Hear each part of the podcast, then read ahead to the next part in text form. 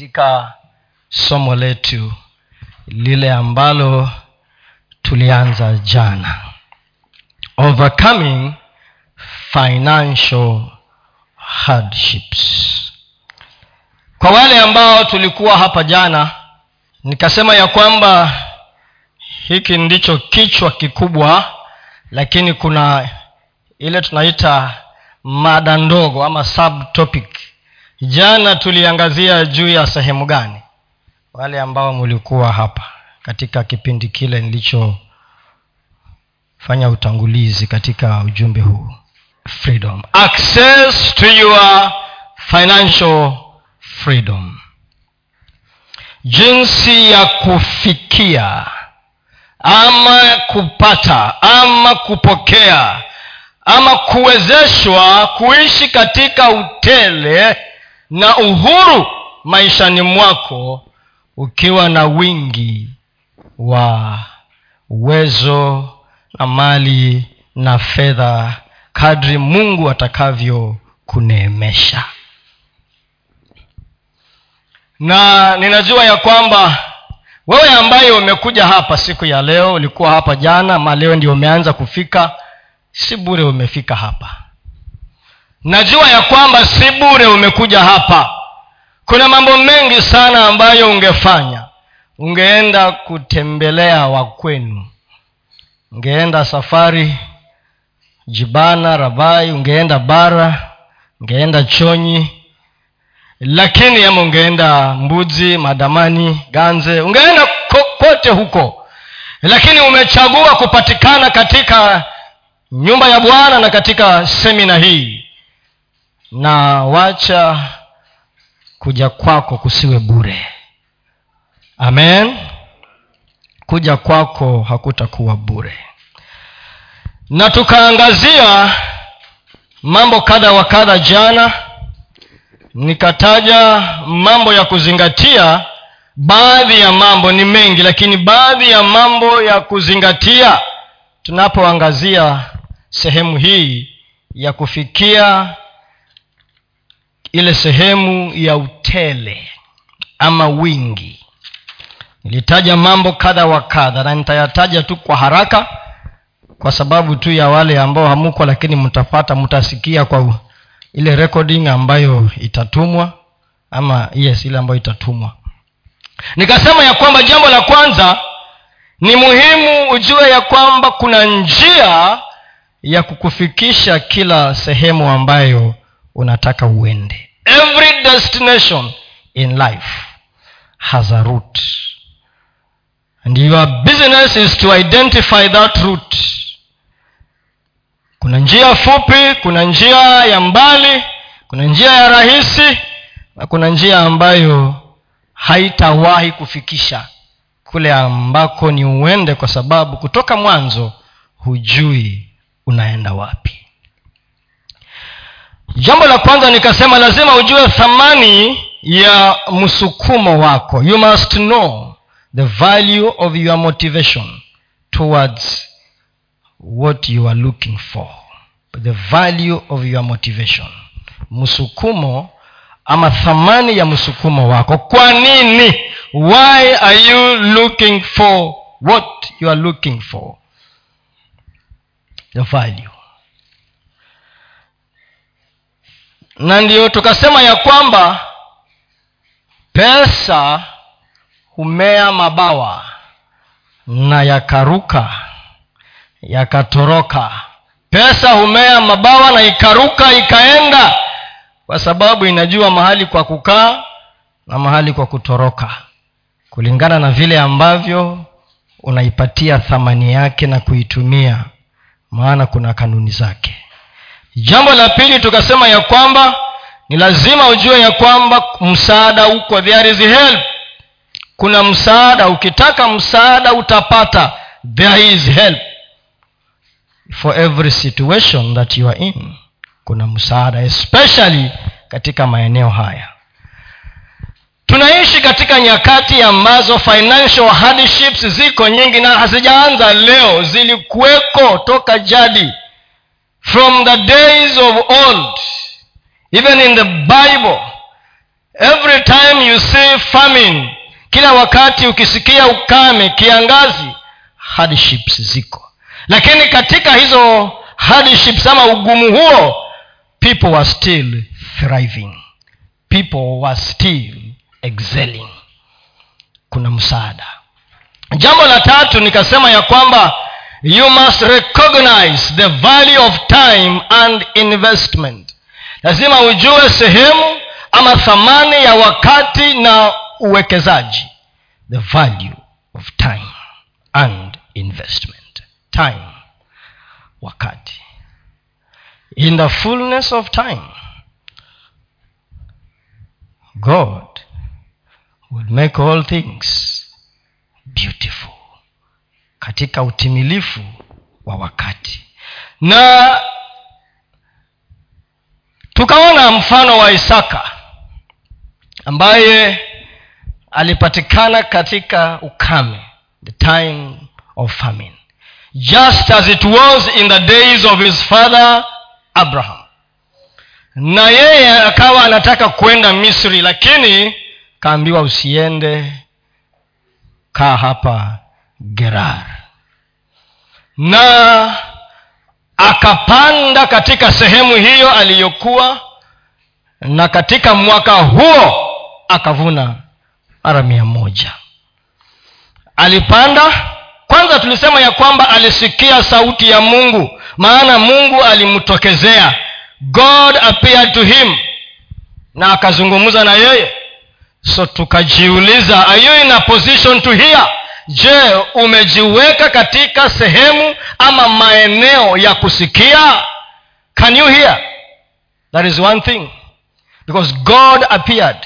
Inaonyesha ya kwamba katika moyo wake kulikuwa na tamanio. There was a desire. There was a, a need in his heart. Kulikuwa na hitaji. Na kulikuwa na ombi katika moyo wake. Akimwambia mungu nifanye nini? What do i do? Nitafanya nini ukame ndiyo huu njaa ndiyo hii nitafanya nini? God appeared to him and gave him direction. Akamwambia usiende kaa hapa. Na akakaa. Na tunaona ya kwamba pia alipanda. So there's something that he did. He planted. Alipanda mbegu. Wachana na ule utapeli ya kwamba unaambiwa panda mbegu utapokea na pengine ulipanda hukupokea. Wachana huo. Tunaongea kuhusu neno la mungu na kupanda mbegu ni sawa ni kimaandiko na ni bibilia na unaweza panda mbegu aina mbalimbali. Naweza kuwa ni pesa umepanda. You can sow money. You can sow your goods and substance. Unaweza ukapanda wakati wako. You can sow your time unaweza ukapanda your talent or your gift. You can plant the word of god. The word of god is a seed. Akapanda alipanda mbegu mkulima na mwaka huo akavuna. Na hata wewe mwenyewe ukijiuliza kama kuna kitu ambacho pengine ungefanya wale ambao mumeajiriwa hapa na hata wale mko kwa biashara. Pengine umejiunga na um, vyama vya ushirika ama vyama hivi vya kawaida vya kucheza vyama. Sema tunacheza vyama. Merry go round VSL, village inaitwa nini? Vsls vile vya visanduku hivyo. Vyote ni vyama hivyo na umeweka shilingi kumi kumi kumi kumi hamsini hamsini ishirini mia. Baada ya muda unashtukia ya kwamba tangu ulipoajiriwa madam munga ukaingia kwa pengine chama cha ushirika na ukiangalia akiba yako imekuwa ndio unawezaenda kwa chama chako useme kama ni afya sijui ni matibabu ni hazina ni nani unasema nipeni mkopo ili nikajiendeleze. Wakati umeweka na baada ya muda imeendelea kukua na pia kila mwisho wa mwaka wanakupatia kitu. Si ni kweli? So umeweka kitu umekipatia muda.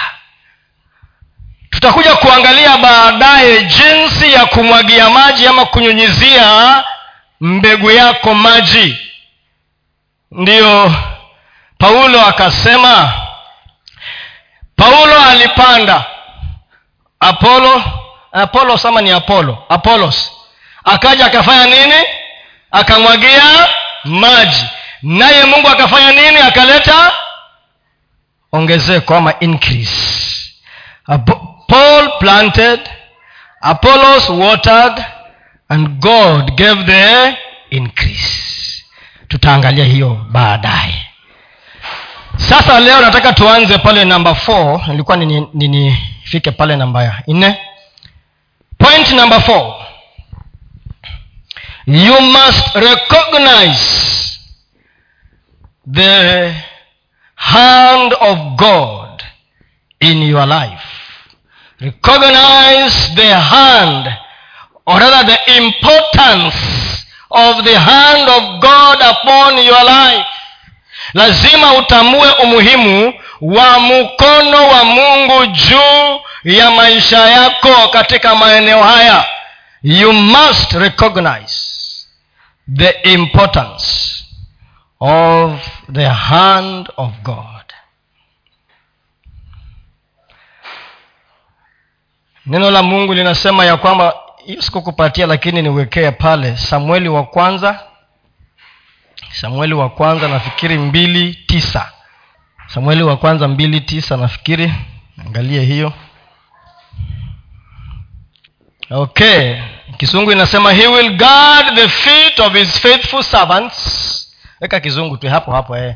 he will guard samueli wa kwanza mbili tisa. He will guard the feet of his faithful servants but the wicked will be silenced in the place of darkness. It is not by strength that one prevails. Aweka kiswahili sasa.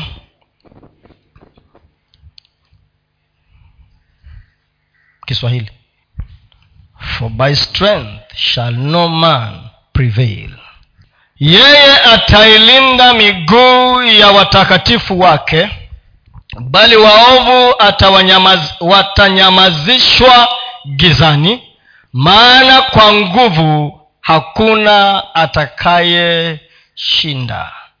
Tunataka tuangazie swala hili la kutambua na mkono wa mungu ni muhimu ama uwepo wa mungu ni muhimu katika maisha yako. Isaka pale mahali ambapo tulisoma jana kwa wale ambao amkuwa tulisoma mwanzo ishirini na sita kwanzia mstari wa kwanza mpaka wa kumi na nne mtasoma wenyewe. Isaka akawa na mazungumzo na mungu. Na kwa sababu alitii maana inasema and isaac dwelt in gerar which means alisikia mwelekeo aliyoupewa na maagizo aliyopewa na akaamua kukaa hapo. Na kwa sababu aliamua kukaa mungu alibidi naye awe pamoja naye na akamfungulia mawazo na jinsi ya kufanya kazi yake akiwa pale katikati ya ukame in the days of famine. Uwepo wa mungu alisikia sauti ya mungu na baada ya kusikia alitii he obeyed alitii alitii. One of the greatest challenges that we have today with many of us believers is disobedience. One of the greatest challenges that we have with many of us believers is disobedience. Kutotii na hiyo ndiyo imetuletea matatizo mengi because mungu ameongea na anaendelea kuzungumza he has spoken to us directly via his word or through his servants and ministers. He has confirmed his word to you through many other people. But have you obeyed? Have you obeyed? Nikawapatia mfano wale jamaa waliokuja kwa ofisi wakitaka ushauri na tulipowaambia vile ambavyo ni wafanye wakakataa wakasema hiyo hatutafanya. We will not do. We will not do. Ndiyo yale ambayo timotheo alizungumza juu yake ya kwamba nyakati kama hizi kutotii kutakuwa kwa wingi. Disobedience tuna ujuaji mwingi sana. Tunajua sana kushinda waalimu. Wewe unaona mwanafunzi unajaribu kumwelezea lakini yeye ndio anataka kuwa mwalimu. Anataka achukue kalamu akufundishe wewe mwalimu. Hata kama imesemekana ya kwamba mwanafunzi ata atapanda katika ufahamu huo lakini kuna sehemu ya kila mtu na unaheshimu kile ambacho mungu ameweka kwa huyo mtu ambaye umeenda kwake kusikiza kutoka kwake. Ujanja. Alisikia. Ndio kwa sababu tunaambiwa mkiwa tayari if you are willing mkiwa tayari mumekubali na mtatii then you can eat. If you are willing if you are ready if you are obedient basi utakula mema ya ya nchi mema ya nchi tutagusia huko mbele lakini ni kitu gani kinatufanya tung'ang'ane na kanuni ama sheria za mungu? Straightforward ni nini? Kuna roho ya ukaidi ambayo huwa inaingia ndani ya huyo mtu na inainuka na ni mbinu ya shetani pia kukukosesha kile ambacho ni upokee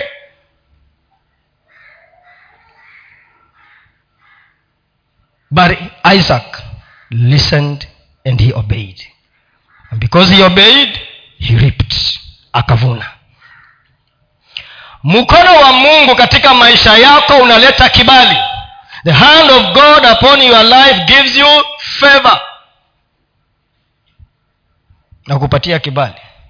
Unakufungulia njia ambayo otherwise kwa hali ya kawaida hiyo njia haingefunguka inakuletea watu ambao kwa hali ya kawaida haungewajua.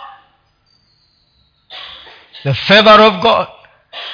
Kibali cha mungu kinafanya hata adui yako. Ndiyo mungu anasema ya kwamba neno la mungu anasema ya kwamba if a man's ways kama njia za mtu zimempendeza mungu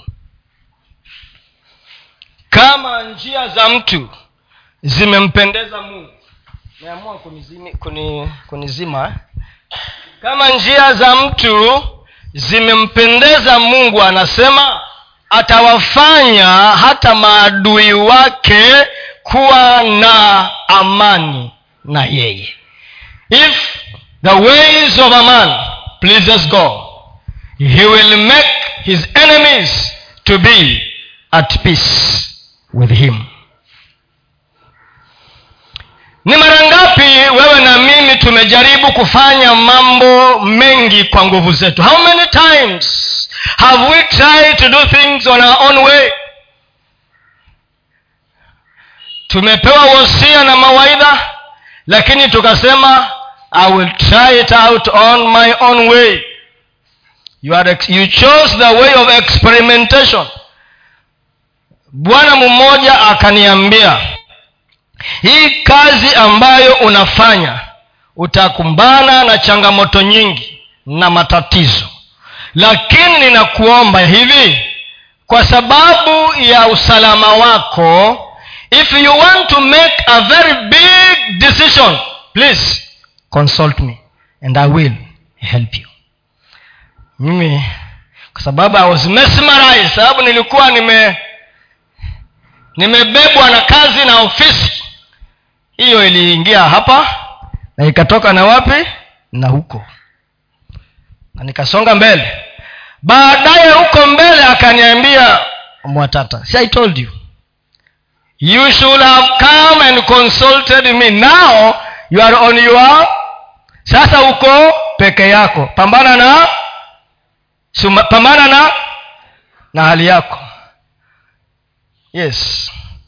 Because si umeamua. Hebu tuangalie pale. Hawa wana wa israeli kutoka kumi na moja. Kwanzia mstari wa kwanza mpaka watatu tambua umuhimu wa mkono wa mungu maishani mwako. No man can make it on his own. No one can make it on their own. Ndio kwa sababu mungu ako tayari.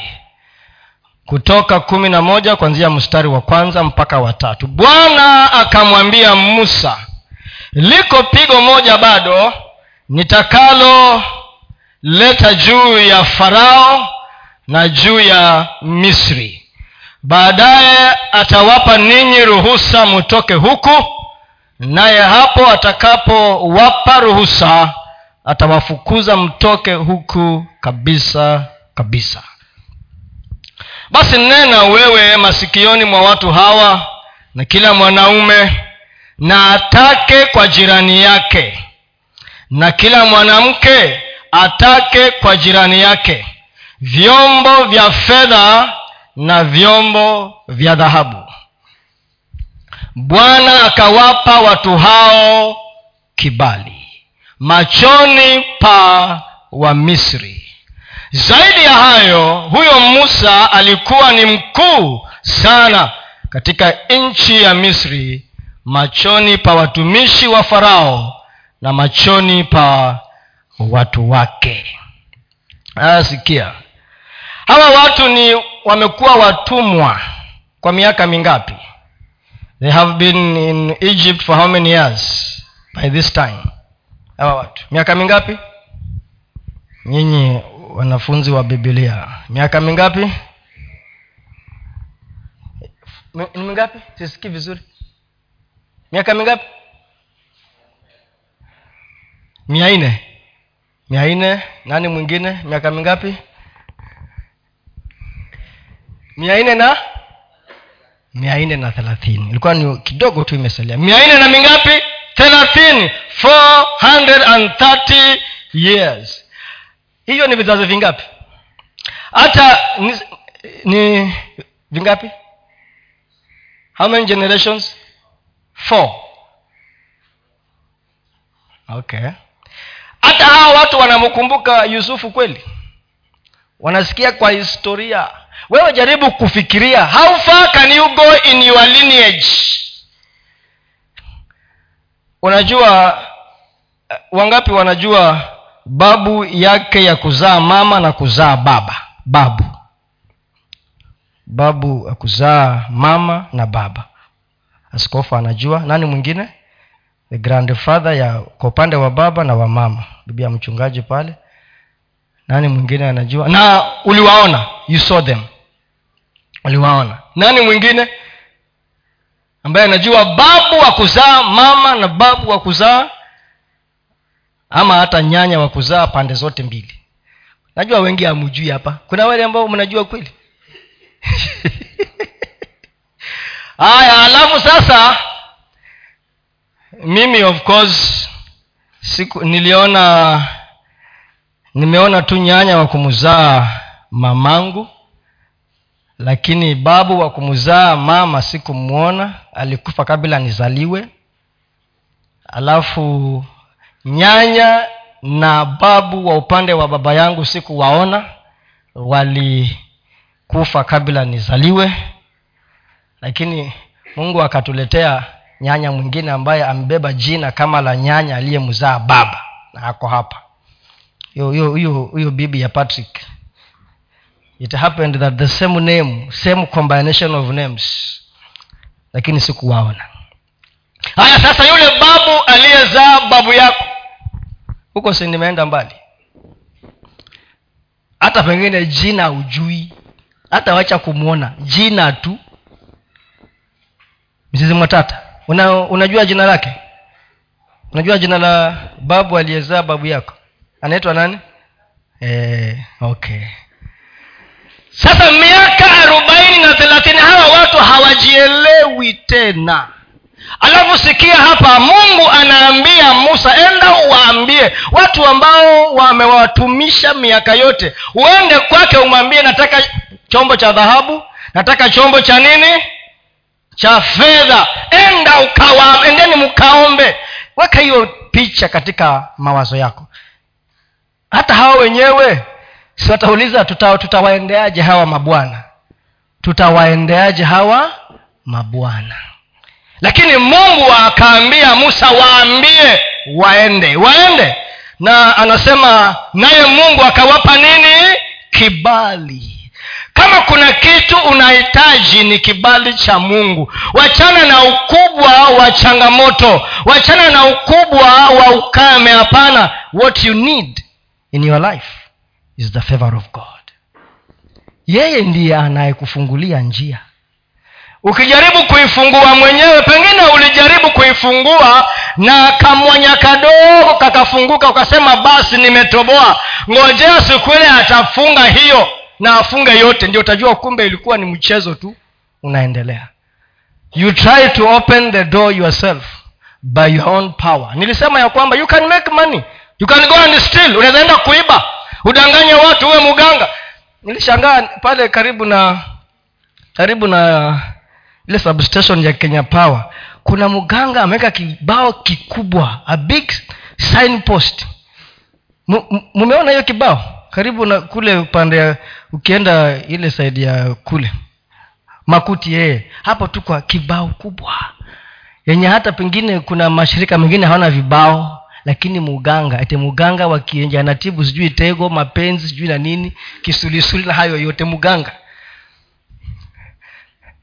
nikajiuliza huyu mganga si akona kazi mingi sana mpaka anaweka a big signpost. Na kaunti si wanamlipisha lakini kawaida ukiweka kibao ni ulipe pe ulipe pesa. Yeye anajiuza kwa taaluma yake na mambo yake. Wewe kuna sehemu yako ambayo lazima utambue. You will try. Lakini utafika mahali utakwama. Utakwama utakwama. Lakini hawa mabwana mkono wa mungu ulikuwa juu yao na akafanya nini? Akawapa kibali. Hebu tu tupatie pale tena kutoka kumi na mbili mbele tu. The next one. Na tena ujue ya kwamba hii ilikuwa ndio ile lala salama. Kabla watoke lala salama. Lile pigo kubwa la mwisho lilikuwa sasa nilifanyike kutoka kumi na mbili ishirini na tisa. Hata ikawa usiku wa manane bwana akawaua wazaliwa wa kwanza wote katika nchi ya misri. Tangu mzaliwa wa kwanza wa farao aliyeketi katika kiti chake cha enzi hadi mzaliwa wa kwanza wa mtu aliyefungwa katika nyumba ya wafungwa na wazaliwa wa kwanza wote wa wanyama. Farao akaondoka usiku yeye na watumishi wake wote na wamisri wote pakawa na kilio kikuu katika misri. Maana hapakuwa na nyumba hata moja asimokufa mtu. Akawaita musa na haruni usiku akasema ondokeni. Tokeni katika watu wangu ninyi na wana wa israeli nendeni kamtumikieni bwana kama mlivyosema twaeni kondoo zenu na ng'ombe zenu kama mlivyosema nendeni zenu mukanibariki mimi pia. Wamisri nao wakawahimiza watu kuwatoa katika nchi kwa haraka maana walisema tumekwisha kufa sote. Watu wakauchukua unga wa mikate yao kabla haijatiwa chachu na vyombo vyao vya kukandia wakavitia ndani ya nguo zao mabegani. Wana wa israeli wakafanya kama musa alivyowaagiza wakataka kwa wamisri vyombo vya fedha vyombo vya dhahabu na mavazi. Bwana akawajalia kupendelewa na wamisri hata wakawapa kila walichokitaka nao wakawateka wamisri nyara. That was the greatest wealth transfer overnight. The greatest wealth transfer undertaken overnight. By the hand of god himself. Kwa mkono wa mungu waliwaendea. Kila nyumba inalia. Every house is crying. Ila ni kondoo amekufa ni mbuzi amekufa kila mnyama wa kwanza ni mtoto. Yaani kila nyumba ya mumisri inalia. Na bado chukueni tu chukueni. Ni nini mnataka chukua? Mwende mtuondokee hapa. Nafikiri ilikuwa ni kitu ya kawaida. No. It was not normal. Mkono wa mungu ulikuwa juu ya hawa watu. Wamekaa unajua nyakati ambazo waliishi kwa utele ni wakati zile za kwanza lakini baada ya yusufu na kizazi chake chote kutoka kukaja mafarao waliokuwa hawajui hawa watu ndio wakaingia katika mateso. Lakini wakati umefika wamepewa vitu wamepewa nguo na kila kitu chukueni mwende. Wakati wale wengine wanalia hawa wanachomoka na vitu vyao. But the hand of god was upon them ndio utaona hata katika biashara. It is not about what business you are doing by the way. Its not about what profession you are in. Ishu ni mkono wa mungu. Hata kama unauza njugu karanga thats not the issue. Issue ni the favor of god. Je mungu ako na wewe ama unajiendea mwenyewe kwa sababu ulisikia watu hufanya hivi na wakapata. Basi kama mwingine alifanya akapata hiyo ilikuwa yake fanya yako. Mkono wa mungu. Hata nyinyi watoto ambao munasomea anyway that is me that's my that's my naweka disclaimer that is my thinking. There is no profession that is better than the other. That is me. Unaweza pengana na mimi tukafanya utafiti mi sitaki utafiti. Hiyo ni yangu. Hakuna kazi ambayo ni bora kushinda. Bora ni halali. Sawa sawa eh? you can prosper in that job. Hiyo kazi hiyo hiyo ndio itakufungulia mlango maana mungu ako hapo. Na njia zako zimempendeza ni kitu gani hata wachilia katika maisha yako? Kuwa seremala mi wanashangaa na wale wahindi kule mombasa. Mmeona wahindi? Mwindi mzee na cherahani yake. Biashara ilikuwa ya babu yake ya babu yake. Paritel parising nani? Bado anashona mpaka. Mumewaona hawa watu? You have seen them? Yes. Go and find out how they are doing. You will be surprised. In their own ways they are doing well it may not be inaweza kuwa sio ile ya kusifika ile ambayo iko na sifa katika macho ya wanadamu lakini kama mkono wa mungu uko juu yako katika hiyo kazi i can assure you something will begin to happen. And that is what you need in your life. Hiyo ndiyo unahitaji. Naye mungu akawapa kibali na wakateka nyara. After having been slaves for many years walienda kwa wakubwa wao na wakapewa vitu wakapewa vitu. Lakini tumeona ya mstari wa ishirini na tano unasema nao walitii nao walifanya kila neno ambalo musa aliwaambia. Tumerudi hapo tena e, walitii. Eh? ni 25 kweli? Hapana. Kuna mstari mwingine. Nimeusahau lakini uko hapo walitii kila kitu ambacho musa aliwaambia. Aliwaambia endeni mkaombe. Wakaenda. Endeni mkawaambia wawapatie vitu. Wakaenda. Kama we ungekaa useme sasa nitaendaje kwa hawa watu? Wametutesa miaka nyingi. Wacha tutoke tuwawache na mali zao. Aa, ah, ah, mungu anasema hiyo mali nataka uchukue uende nayo. Walitii kila kitu ambacho musa aliwaambia wafanye. The hand of god brings favor upon your life. Wewe unashangaa mtu anafanya kitu tu kidogo na huyu mtu tu anaendelea tu anapanuka tu. Na wewe na masomo yako na masomo ni mazuri sana na wewe na ujuzi wako mwingi una zagazaga tu. Tafuta kujua siri ni nini. Look for the secret na kama ni mtu ni mcha mungu siri ni mungu. Na kibali cha mungu. Namba five. Jambo la tano. Lazima there has to be a change in your mindset. There has to be a change in your mindset. Lazima kuwe na mabadiliko katika nia yako. Na mawazo yako. There has to be a change. Lazima kuwe na mabadiliko. Lazima. Lazima. If you cannot change your thinking and your perspective your life cannot and will never change kama uwezi ukabadilisha mawazo yako na mtazamo wako maisha yako hayawezi kubadilika. Cannot. Cannot. And kiwango cha mapato yako huko mwisho kinabebwa na kiwango cha kile ambacho umeingiza. Your output is directly related to your input hebu wacha tuangalie mfano fulani hapa katika wafalme wa pili second kings. Of course mnajua ule mstari ambao uko very famous wa mithali ishirini na tatu saba. Huo mnaujua sana.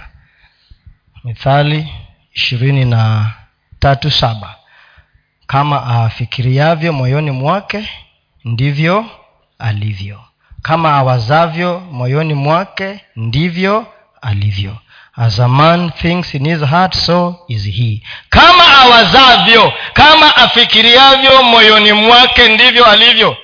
Lakini tuangalie hapa sasa kwa wafalme wa pili uh, sura ile ya saba kwanzia mstari wa kwanza tutasoma mpaka ishirini. Mpaka ishirini. Elisha akasema lisikieni neno la bwana. Bwana asema hivi kesho panapo saa hii kipimo cha unga mzuri kitauzwa kwa shekeli. Na vipimo viwili vya shairi shairi kwa shekeli langoni pa samaria.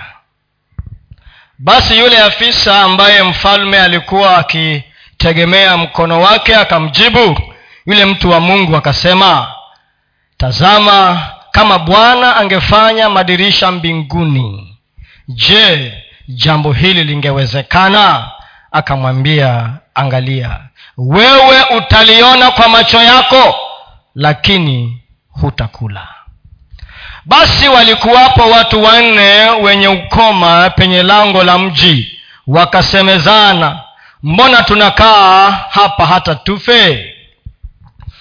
Tukisema tutaingia mjini mjini muna njaa nasi tutakufa humo nasi tukikaa hapa tutakufa vile vile. Haya twende tukaliendee jeshi la washami wakituhifadhi hai tutaishi. Wakituua tutakufa tu. Basi wakaondoka kabla ya mapambazuko ili waende mpaka kituo cha washami na walipofika mwanzo wa kambi ya washami kumbe hapakuwa na mtu kwa maana bwana alikuwa amewasikizisha washami kishindo cha miendo ya magari na kishindo cha farasi. Kama kishindo cha jeshi kubwa wakaambiana tazama mfalme wa israeli amewaajiri wafalme wa wahiti na wafalme wa wamisri waje wapigane nasi kwa hiyo wakaondoka wakakimbia kungaligiza bado wakaziacha hema zao na farasi wao na punda zao na kambi yao vile vile kama ilivyokuwa wakikimbia wapate kujiponya wakakimbia wapate kujiponya nafsi zao. Basi wale wenye ukoma walipofika mwisho wa kituo waliingia katika hema moja wakala na kunywa wakachukua fedha na dhahabu na mavazi wakaenda wakavificha wakarudi wakaingia katika hema la pili hema ya pili vile vile wakachukua vitu wakaenda wakavificha. Ndipo wakaambiana mambo haya tufanyayo si mema. Leo ni siku ya habari njema na sisi tunanyamaza mkingoja hata kutakapopambazuka madhara yatatupata. Basi twende tukawaambie watu wa nyumba ya mfalme. Basi wakaenda wakawaita mabawabu wa mji wakawaambia tulifika kituo cha washami na tazama hapana mtu yeyote huko wala sauti ya mtu. Ili farasi ila farasi wamefungwa na punda wamefungwa na hema zao kama walivyoziacha. Na mabawabu wakaita wakaita wakawaambia watu wa nyumba ya mfalme. Mfalme akaondoka usiku akawaambia watumishi wake sasa nitawaonyesha ninyi walivyotutendea washami wanajua ya kuwa tuna njaa basi wametoka kituoni ili kujificha shambani wakisema watakapotoka mjini tutawakamata hai tena tutapata kuingia mjini. Na mmojawapo wa watumishi wake akajibu akasema kunradhi baadhi ya watu na watwae farasi watano katika hao waliosalia waliobaki ndani ya mji. Tazama wamekuwa kama mkutano wote waisraeli waliobaki ndani yake. Tazama wamekuwa kama mkutano wote wa israeli walioangamia. Tukawapeleke tukaone. Basi wakatwaa magari mawili ya farasi na farasi wake mfalme akawatuma kuwafuata washami akasema nendeni mkaangalie. Wakawafuata mpaka yordani na kumbe njia yote ilikuwa imejaa mavazi na vyombo walivyovitupa washami wapate kukimbia upesi. Watu wale waliotumwa wakarudi wakamwambia mfalme. Basi watu wakatoka wakaziteka nyara hema za washami. Ikawa kipimo cha unga mzuri kikauzwa kwa shekeli na vipimo viwili vya shairi kwa shekeli sawasawa na neno la bwana. Naye mfalme akamweka yule ofisa mlinzi ambaye alitegemea mkono wake awasimamie watu langoni na watu wakamkanyaga langoni akafa. Kama alivyosema yule mtu wa mungu aliyenena hapo mfalme alipomshukia itatukia kama vile yule mtu wa mungu alivyomwambia mfalme. Ikatukia kama vile yule mtu wa mungu alivyomwambia mfalme. Vipimo viwili vya shairi kwa shekeli na kipimo cha unga mzuri kwa shekeli. Ndivyo vitakavyokuwa kesho panapo saa hii katika lango la samaria na yule kiongozi akamjibu mtu wa mungu akasema sasa tazama kama bwana angefanya madirisha mbinguni je jambo hili lingewezekana? Akasema angalia wewe utaliona kwa macho yako lakini hutakula. Aa, ikampata vivyo hivyo kwa kuwa watu wakamkanyaga langoni akafa. Alikula kwa macho. Bwana yesu asifiwe. Tumesoma hiyo sehemu ndefu kwa sababu saa zingine ni muhimu upate mtiririko vizuri wa kile ambacho tunazungumza juu yake. Sehemu hii iko na mafundisho mengi lakini leo nataka tuangalie mtazamo wa kubadilisha nia yako mtumishi wa mungu elisha na ujue wakati huu ulikuwa ni wakati wa njaa wakati wa ukame na watu walikuwa wametaabika sana.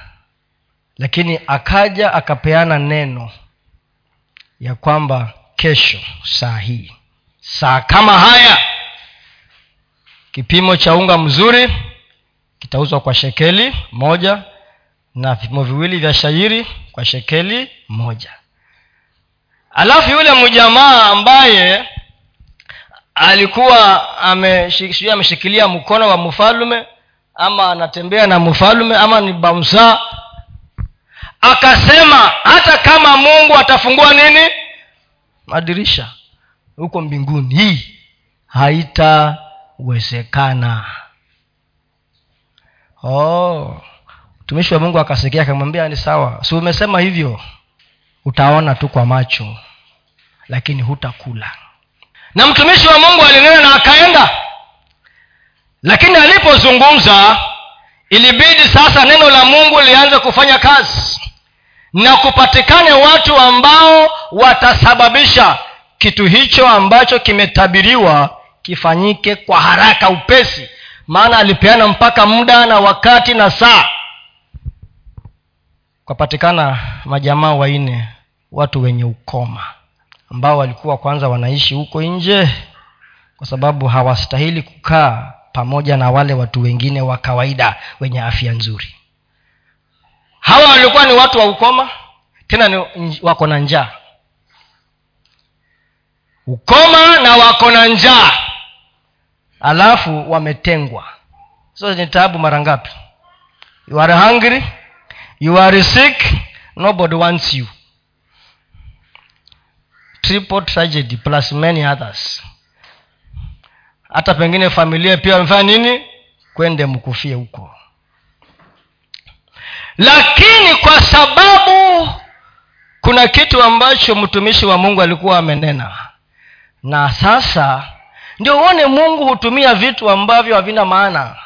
Mungu hutumia watu ambao utadhania sio watu ambao katika mitazamo ya kiwanadamu hawawezi. Hao ndio mungu anatumia. Wakaanza kuongeleshana wenyewe wakaanza kuzungumza. Sasa mwanzo wa suluhisho katika maisha ya mwanadamu ni kuanza kujiongelesha. Sio kama mwenda wazimu. Najua kuna wale ambao kwa barabara wanatembea na wanajiongelesha wenyewe na anatupa mikono huku anatupa kule anatembea mmewaona pengine ni msukumo wa maisha umewafikisha pale. Ama wengine wako kwa gari na anaongea tu peke yake. Hawa walianza kusemezana. Huo ndio mwanzo. When you begin to talk to yourself huo ndio mwanzo. Na wakaulizana maswali. In any case tubaki hapa tufe. Tuende huko kwa hiyo kambi ya washami. Aidha wakituua si tumekufa tu zero sum game. Jibu ni kifo. Lakini what happened is there, something was happening in their minds. Katika nia zao waliposemezana na inaonekana hawa watu wanne kuna mtu nafikiri because haiwezekani ya kwamba walianza kuongea wote kama chorus uh-uh. kuna mtu aliintroduce hiyo subject. Thats the visionary kuna mtu ambaye aliintroduce hiyo subject. Akasema nyinyi munaonaje na mwingine ambaye anaitwa barnabas the son of encouragement akasema yes it can be done. Na mwingine ambaye sasa ni mtu wa strategy akasema tutaamuka saa fulani. Wanapanga nini? Mbinu ya kufanya nini? Ya kuenda something was happening in their minds. Na wote wakakubaliana. Na wakasema in any case it is better to die while trying or doing something than to die while doing nothing. Na ndio kwa sababu wakaanza kutoka yule bwana kule alisema ya kwamba haiwezekani. Yule kule kwa mfalme alisema hiyo haiwezekani. Na pengine huenda ikawa hata wewe umeangalia mambo ukasema haya hayatawezekana do you know by the way huwa hata sasa najua kuna wakristo wengi. Wata watasema na tuombee taifa la kenya wapendwa tuombee taifa la kenya wapendwa tuombee viongozi na tuombee hawa watu ambao wanatafuta viti vya kisiasa haya tuombe. Baada ya hapo unaanza kuongea. Unasema hii hii haitawezekana unless mungu tu ashuke hapa. Hii hii, hii haitawezekana. Ama wewe tayari uko na your own preferences. Umemake up your mind ya kwamba lazima iwe hivi. Ndio kama yule bwana ambaye alisema haitawezekana lakini hawa walikuwa na a mind of possibility. Katika ile analysis yao vyao za possibility ya kwamba huenda ika na wasipotuua si tutaishi. There was possibility. Their mind was changing na wakatoka. And that was their only part hiyo ilikuwa ndiyo kazi yao. Na walipoanza kuenda something began to happen. Hiyo ingine ilikuwa ni ya nani ni ya mungu. Hasa mpendwa wewe umekaa tu umekaa tu na unaomba mungu afanye nini? Akupatie pesa. Unajua kuna watu the people who believe in miracle money eh? there are things which happen lakini kwa wakati wake na kwa sababu zake. Sawa eh? there are things that happen kwa mfano mtu aseme nisikuwa na chochote kwa nyumba na nikaomba tu na baada ya kumaliza kuomba mlango ukagongwa na mtu akakuja na nini? Na chakula. They, those things happen. Do they happen every day? No no no no way. Ama mtu aseme eti nilienda kwa kwa bank account na sikuwa na pesa. Kwenda kuweka atm nikatoa elfu ishirini. Sijui zilitoka wapi people believe in miracle money. As i will teach later money will not answer to prayers. Pesa haitajibiwa na nini? Hailetwi na maombi. Inaletwa na kanuni. Kutimiza kanuni za mungu. So you cannot sit and wait for miracle money. Hapana. Ama wewe ni mwanafunzi unakaa unangojea miracle passing of examinations haitafanyika. Hawa mabwana walitoka. Their only business was to go. Yao ilikuwa ni watoke waende. Si hata eh, kasisi alisema ya kwamba tuliambiwa enendeni. Enende enendeni. Sasa huko mkienda simumwachie mungu ajionyeshe. Utajuaje ya kwamba mkono wako huu unaweza kuwa na upako? Mkono wako. Useme pokea na apokee. Utajuaje? Utapokesha hapa? It cannot happen walipoanza kuenda mbingu the heavens stepped in and things began to happen. Na wale mabwana katika ile kambi yao wakasema kimeumana. Hapa kimeumana na tukikaa hapa tumekwisha. Na ni watu wa ukoma tu. Wanne ambao nia zao zimebadilika. Mawazo yao yamebadilika. Wamesema hapa kuna kamwanya twaweza penya hapa katikati but it's better to die while doing something than to die while doing nothing. Umekalia nini? Omba wewe unaweza kuwa unaomba mpendwa baada ya kuomba uende ulale. Ukiamuka bado uko na njaa.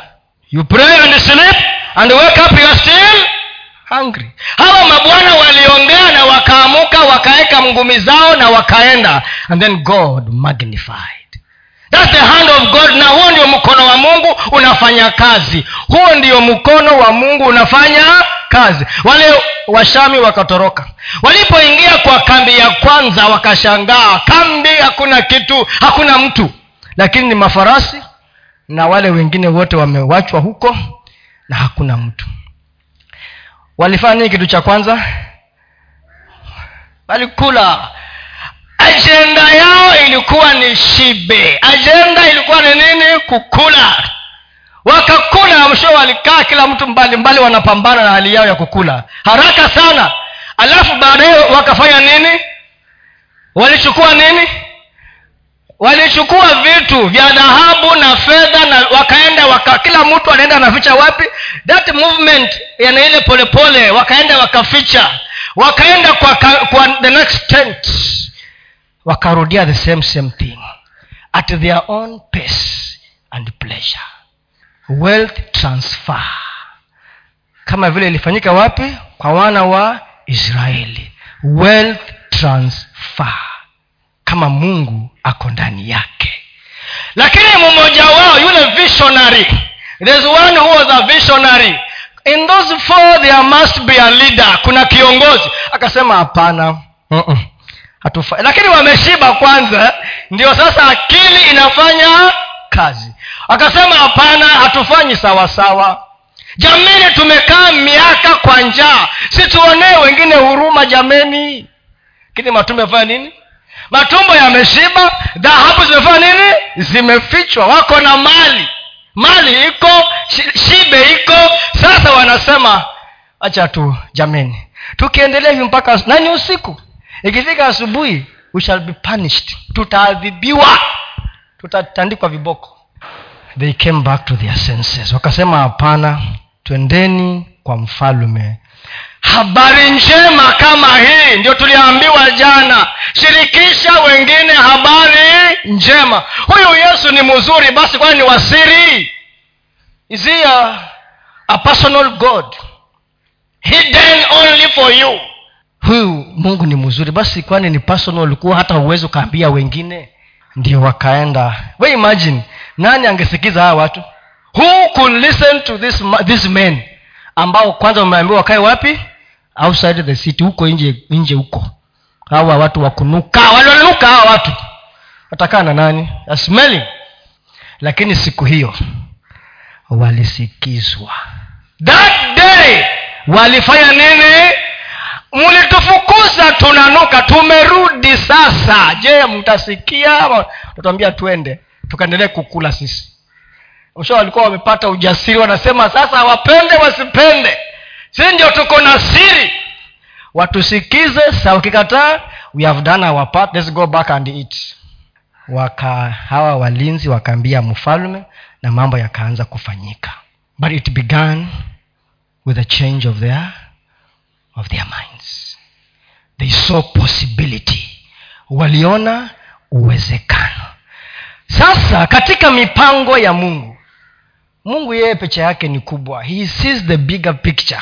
Hawa walikuwa tu ni njaa lakini mungu ilikuwa ni alishe israeli alishe samaria apate apatie watu chakula. Sio hawa tu watu wanne lakini akawatumia hao ili chakula kipatikane but it began with a change of mind. Ninakuuliza do you believe the word of god? Yule bwana ambaye alisema haitafanyika yeye ndio akapewa kazi ya kuchunga nini? Sasa hawa jamaa wa ukoma walikuwa tayari wamejipanga wamejiseti hawana haja ya vurumai na mtu. Wange pale kwa geti hata hawangeviweza. Lakini hawa wamechukua yao wanaangalia tu kwamba wanasema watupatie nyingine wasitupatie tuko. Wacha yule mjamaa akufie kwa geti alikanyagwa. Imagine mtu ameka don't joke with somebody who is hungry. Mtu ambaye ako na njaa atakumeza. Hata kwa nyumba yako mtoto mwenye njaa hutapata amani. Kwani wazazi hamjui hiyo. Hamtapata amani ni lazima mpaka tumbo yake ishughulikiwe. Alikanyagwa pale na akafa. Na ikatimia kama vile mtumishi wa bwana kama vile mungu alivyosema. Do you believe the word of god? Je unaamini neno la mungu?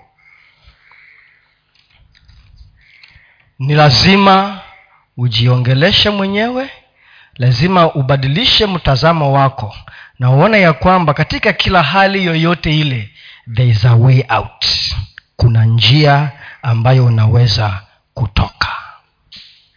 By any means do something. By any means do something. It's better to arrive in anyhow but you have arrived. It's better to struggle and do something. Rather than to sit and wait you may wait for eternity. And your situation may never change. Let god do his part. Fanya sehemu yako. Wachia mungu afanye yake na atimize mapenzi yake. God will make room for you if you want room. Ukitaka nafasi mungu atatengeneza njia kama vile ambavyo alimfanyia esta njia. Hakukuwa na nafasi ilibidi mtu atolewe kwa mamlaka. It may ahasueras alikuwa amelewa na wazee wenzake wamelewa. We wazee wote wamelewa alafu unaitwa bibi uende udance. Ili ndio watu wafurahie. Bibi akakataa. Kumbe kuna njama inafanywa huko juu ili mtu atolewe mwingine afanye nini? Awekwe room will be made for you if you want room. But if you don't want a room haitapatikana. There will be no room. No one will be given a room on a silver platter. Hata wale wenye ukoma walitembea. Wewe unafanya nini? What are you doing? And when you arrive your character will sustain you. Walipofika kilele maana wamepata pesa na wamepata vyakula. Karakta yao tabia yao na maadili yao ndio yakawafanya waseme hapana hatufanyi jambo la sawa. Kuna wengine pia wako na njaa tuwakumbuke. That is the desire that god has. Your character will sustain you. Wewe kama hawa mabwana hawangejitokeza. Of course mungu angetafuta njia nyingine lakini hawa je wangepata vile ambavyo walipata? Hawangepata kiwango hicho. Just imagine who could have listened to them but that day walisikizwa na wakapata.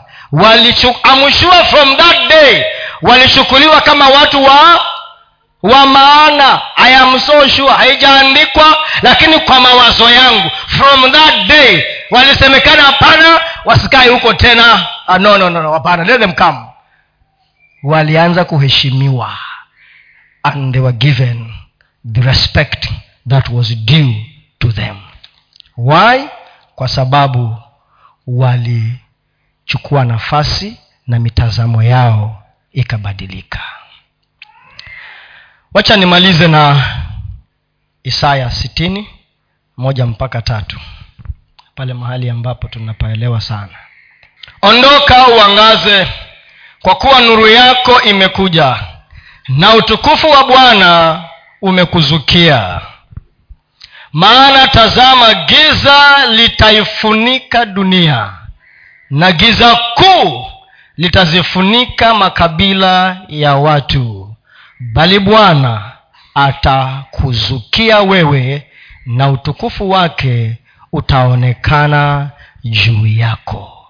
Na mataifa wataijia nuru yako na wafalme kuujia mwanga wa mapambazuko yako. Hilo ndilo neno ambalo nitawawacha nalo kwa sasa. Ya kwamba tunataka tufikie kilele ama kiwango cha uhuru katika uwezo wetu wa kiuchumi. Lakini lazima tutambue ya kwamba nuru ndiyo tunahitaji na nuru ya bwana imekuzukia. Mwangaza wako nuru yako imekujia. Nuru ni nini? Ufahamu katika neno la mungu ili uweze kuinuka. Giza litafunika watu na hata mataifa lakini utukufu wa mungu utakuzukia wewe. Na watu watakuja waone nuru yako. Watu watakuja waone mwangaza wako. They will come to you and see your light. If you want to arrive. Lakini swali ni umeabiri chombo gani ama gari gani ikufikisha wapi? Kule ambako unakwenda mungu ako tayari. He is ready and willing to help us to arrive at the place of abundance. Lakini anasema ya kwamba arise inuka. Arise inuka. Kwa sababu nuru yako imekujia. Na yesu kristo akiwa ndani yako lazima upate nuru. Na neno la mungu likiongezeka kwa wingi ndani yako what you need is that light.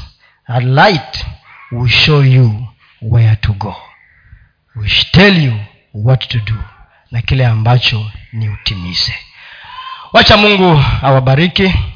Tutaendelea kutoka hapo. Hicho kipindi chengine